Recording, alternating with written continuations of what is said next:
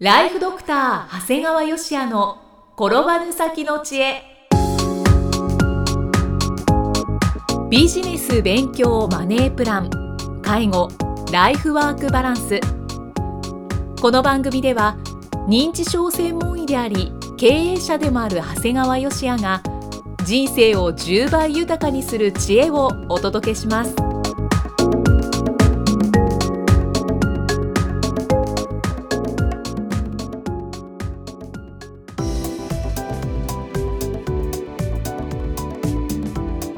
こんにちは、生きみえですライフドクター長谷川芳也の転ばぬ先の知恵今回は第99回目です長谷川先生今回もよろしくお願いしますお願いしますえー、今回はおすすめのサービスをご紹介いただけるんですよね。そうですね。あの、はい、特に、えー、故郷に親御さんを残してきて、ね、今東京で働いている方なんかにはおすすめだと思うんですよね。はい。認知症の講演でよく質問されることがあるんですね。いわゆるこう故郷にいるご両親のことがとても心配ですと。夫婦2人もしくは1人暮らしなので認知症になっても、えー、早めに気が付くことができませんと。何か良い手はありませんか？ということで、これはね別に東京に限らずまあ親元を離れて、えー、どっかで働いてる方って皆さん共通の心配事じゃないかなと思うんですけれども、そうですね、まあ、そんな不安に応えるべくサービスをご紹介します。はい、これはね2013年6月に設立された株式会社試み。まあ、株式会社試みと入れるとインターネットですぐホームページが出てきますけども、はい。えー、試みさんのサービスなんですね。この会社は全ての孤独と孤立をなくすということを目的とされて、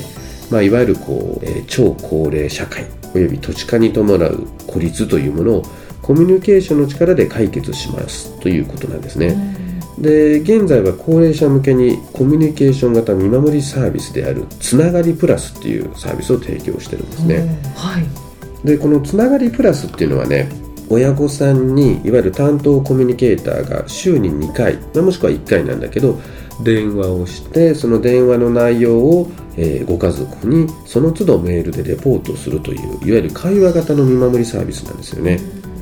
だからまあ会話の内容をちゃんと子どもさんにレポートで報告するから、まあ、親御さんの暮らしぶりなんかがあのすごくちゃんと家族に伝わりますよということなんだよね。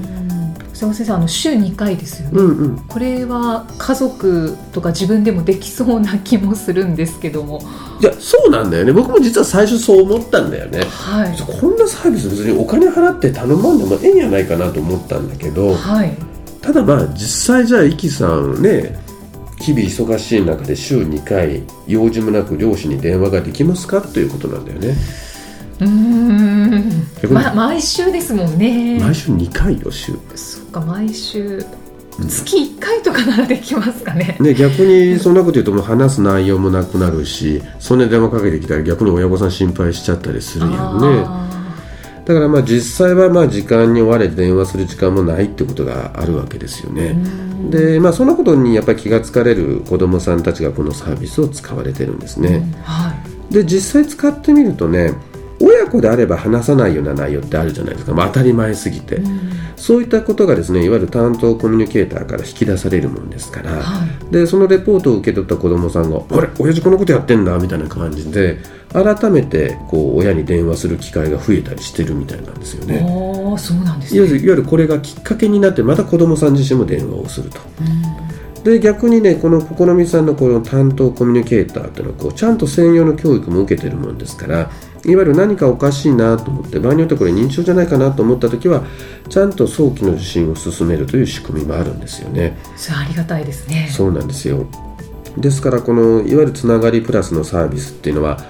親御さんと子どもさんのつながりがすごく深くなって、うん、逆に認知症の早期発見にもつながるという優れたサービスですから、はい、まあ、結構テレビとか新聞とかね雑誌でもよくあの取り上げられてますので、うん、まあ、知っておられる方もいるかと思うんですがいわゆるこの僕ら認知症の専門医としてもおすすめなんですね。はい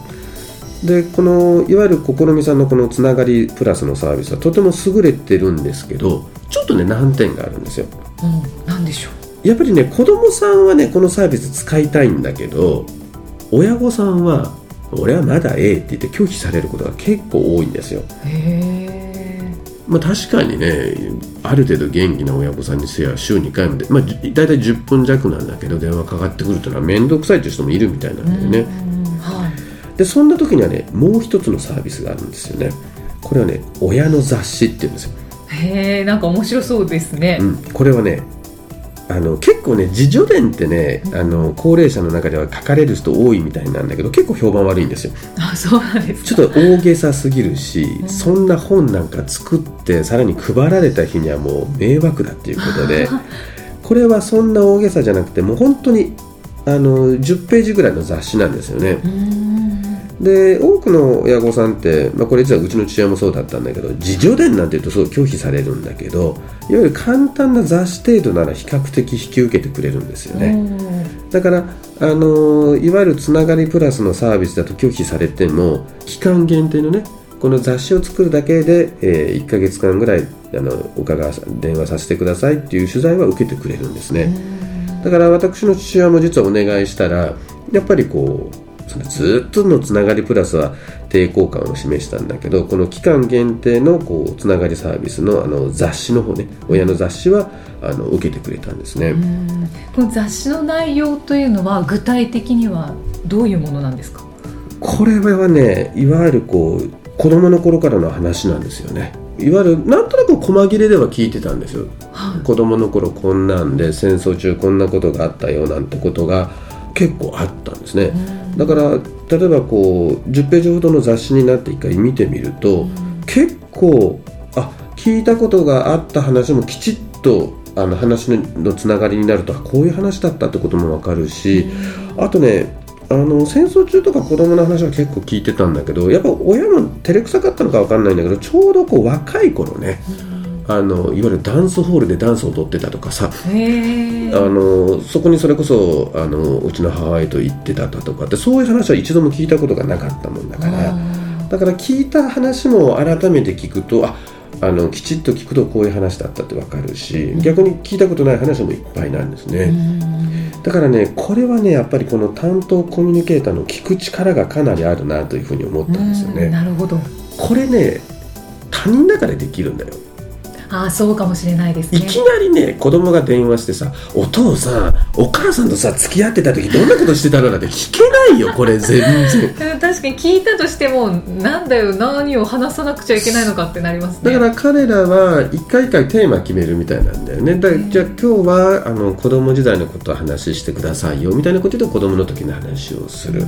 である程度学生時代の話してください。例えばあとじゃあ会社なんでじゃあ今の例えばうちの父親だと銀行員になったんだけどなんで銀行員選んだのなんていうようなこと、そんなこといちいち聞かないわけよね僕ら、だけどうちの父親たちの時代だとまずこう例えば中学出たらほとんど働く時代だったからその中で高校行ったんだだとかあとは、まあ、やっぱりうちの父親も言ってたのは数字が得意だったから、そういった意味で金融機関に行きたかったんだとかっていう話を聞くと当たり前なんだけど我々がたどってきた道と同じことをうちの父親もたどったんだなということがね、うん、あるからこれねやっぱり他人を介するってすごいなと思うよね。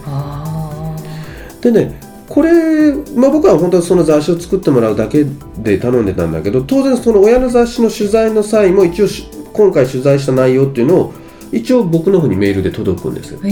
だから今日は子供時代の話をしました。とか今日は戦争の時の話しました。今日は学生時代の話しましたみたいなのが届けられるんだよね、うん、とかその中にはその今日は体調がちょっと良かったとか悪かったみたいなことも書いてあるもんだからなんとなくこう取材中もこう毎週2回届けられるこういわゆるメールをなんか心待ちにするようになってね、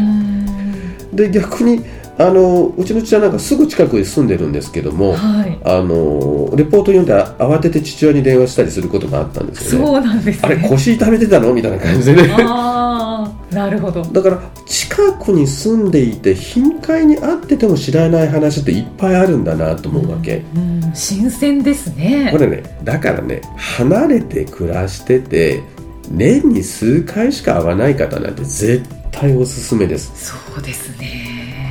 だからもううちの場合はこの親の雑誌の取材が終わったんだけど、はい、まあ父親に内緒でというか父親の,、まあ、あの別でつながりプラスのサービスも継続してねってことで継続してもらうようになりました。そうなんですか、はい、だから一応ちょっと週2回はうちの父親もさすがに頻度が多いということで、まあ、うちの父は週1回でいいかなということで続けてもらうということにしましたので。一応選べるんですね。選べますね、やっぱりあの本当に一人暮らしなんかだったら週2回ぐらいでもいいんだあの2回は欲しいんだけどうちの父は 一応あの母親も健在だし、まあ、僕の家のすぐ近く住んでますのでまあ1回でもいいかなと思ったんですけど、これね実は本当に最初申し上げたようにこんな自分で電話すればいいんじゃないのと思ってたぐらいのサービスだったんだけどやってみると思いのほかいい。うん、あとレポートも届くっていうことですそうそうそう。そのね。レレポートの届き感もすごくいいんだよね。メールでひょんと送ってくるぐらいだから、なんかそれが行々しくねまたお手紙みたいにして届けられるとあれなのがすごくメールですっとくるもんだから、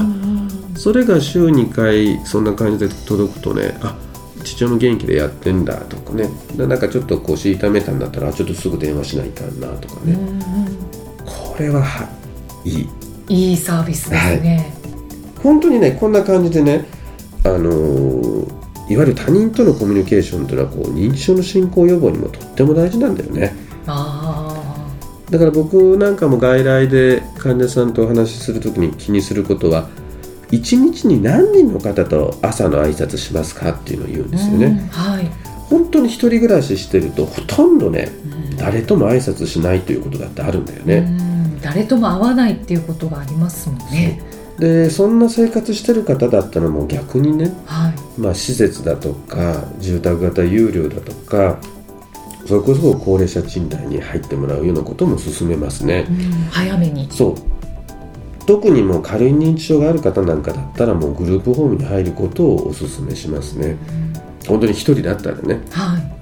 もう僕の経験ではほとんどの患者さんは入所によってけ改善されますね。えー、そうなんですね。それはねグループホームって基本的には9人の小さなユニットになるもんですからはい。もう朝の挨拶だけでも何人の方と本当に10人以上のスタッフや入居者合わせたら10人以上の方とおはようっていうわけですよ。うん。でその上生活のリズムもできて栄養のバランスの取れた食事もとることになるもんですからやはり一人暮らしで何食べてるか分かんないってことに比べるとすごくいいんですよね。でねもうある程度認知症が進んじゃったりするとねやっぱりこう同じ話何度も聞くとね家族だと疲れちゃうんだよね。あただね入居者同士の会話なんか聞いてるとね「今日はええ天気やね」って言って「そうだね。お腹すいたね」みたいなね。傍から見てると極めてちぐはぐな会話なんだけど一応これでもコミュニケーションができてるんだよね。ーあーなるほど。だから普通の人だとちょっともう何度も何言ってんの？何なんで同じ変なこと言うのって天気の話してるのにお腹すいてないでしょみたいに言いたくなるところがそれはそれでちゃんとコミュニケーションになっちゃうんだよね。あそうなんですね、で不思議なもんでね人間っていうのはねはい、やっぱりどこまでも誰か人のためになりたいんでしょうね。だから例えば自分よりちょっと認知症が進んだような入居者がいるとね本当に事あるごとに援助するんだよね。えー、そうなんですか、うん。でこういった関わりがやっぱり入所による改善の原因になるんですよね。まあもちろんねその全員にそのだからどっか入所してくださいってわけにもいかないもんですから、うん。はい。まあそういう、まあ、入所するほどそんなひどくないような方の場合はやっぱりできるだけ仕事を持つことが大事だなと思いますね。不思議にね仕事持ってるとね例えば僕らがいわゆるこう認知症の検査をすると割と進んでるなと思ってもはい結構日常生活が維持できてるんだよね。これはねどうも社会との関わりがその認知症の機能障害をこう何かとかマスクするのかなカバーしちゃうのかなと思っちゃいますね。だから僕の患者さんなんかでも90歳超えててねはい結構検査すると認知症進んでるんだけどいまだに自分がやってた美容院で、まあ、あとは今娘さんがメインでやってるんだけどやっぱり着物を着付けた時の最終チェックはやっぱその90歳のおばあさんがやるって言っん。でちょっとここがとか直すっていうね。でその他東農地方名産の朴葉寿司っていうのがあるんですけどそれ作ってる人もやっぱり検査所見に比べていいんですよね。だから本当にねあのまあ手軽で行くと自分で畑で仕事してるような人も含めるとねみんな所見に比べるとお元気なんですよね。うん。じゃあ簡単なことでもその日常的に行うっていうのが大事なんですね。うん、大事なんだけど結局日常的に行うっていう時に仕事じゃなきゃやらんでいいわけですよ。何かやってくださいよっって言っても仕事じゃないからいつでも辞めれちゃうわけだよね。だから仕事って続けないといけないから。だからやっぱり仕事なんでしょうね。うん、だから毎日あの散歩してくださいよって言っても別に散歩してもしなくても誰の迷惑もかかんない。だけどちゃんと頬張寿司、えー、悪いけど30人分作ってくださいって絶対作らなあかんわけですよ。そういう責任が責任が出てくるんですよね、だからあのこれからの時代ってこう確かに認知症にならないってことも大事なんだけどやっぱり100%ならないなんてことは現状は不可能だから、うん。はい、やっぱり認知症になってもなんとかなる環境をね自分自身もしくは社会で構築していくということは大事だなと思って、うん、だから僕なんかよくその若い経営者なんかがね私はもう40代でハッピーリタイアメントしますとか言う人いるわけ、もう早く引退しますっていう人の目の前で僕は俺は死ぬまで医者やるよって言い切るん。ですそうすると結構相手はひるみますね。ああひるむんですね。そりゃそうでしょう。40代50代で引退して自分で悠々自適な生活するっていう人の言葉と僕は医者として死ぬまでやりますよ。患者さんを見ますよって言い切る人ってどちらかっこいいかってことなんだよね。逆にいやそんな40代で早くハッピーリタイアメントできるってことはそれだけ社会的に責任ある仕事をさせてもらってないってことでもあるわけだよねまあ小企業にそのお金儲けはできてるのかもしれないけどさっき言ったように自分自身が何か社会のためになってるか。人間って認知症になって自分より重くなった人にだって手を差し伸べたいっていう存在であるわけですよね。だからもしかしたらもう自分が7080になって医者やってってもそんな緊急の患者さんを救うことはできないかもしれないんだけどその7080の医者でなきゃできない外来って絶対あるはずだから,、だから僕はね実は、まあ、ビジネスはビジネスとしてやってるんだけど僕は仕事は趣味って医者としての仕事は趣味って言ってるんですけどね。趣味は、えー、ずっと続けてもいい仕事として続けてもいいんじゃないかなと思ってますね。まさしくライフワークでやっていきたいと、はいでまさしく今回は、えー、社会で構築するものの一つといえる株式会社こころみさんの、うんうん、えー、サービスを2つご紹介いただきました。はい、まあ、ぜひあの関心がある方はあの調べればすぐ出てきますので、はい、あの関心があれば使っていただくといいんじゃないかと思います、はい、親の雑誌が気軽にできそうですね。親の雑誌よかったね。うん。うちも本当に、まあ、当然父親に1冊僕に1冊姉に1冊あと知り合いに配って終わったんですけどまあ十分ですねそれで。私も検討してみたいと思います。長谷川先生今回もありがとうございました。ありがとうございました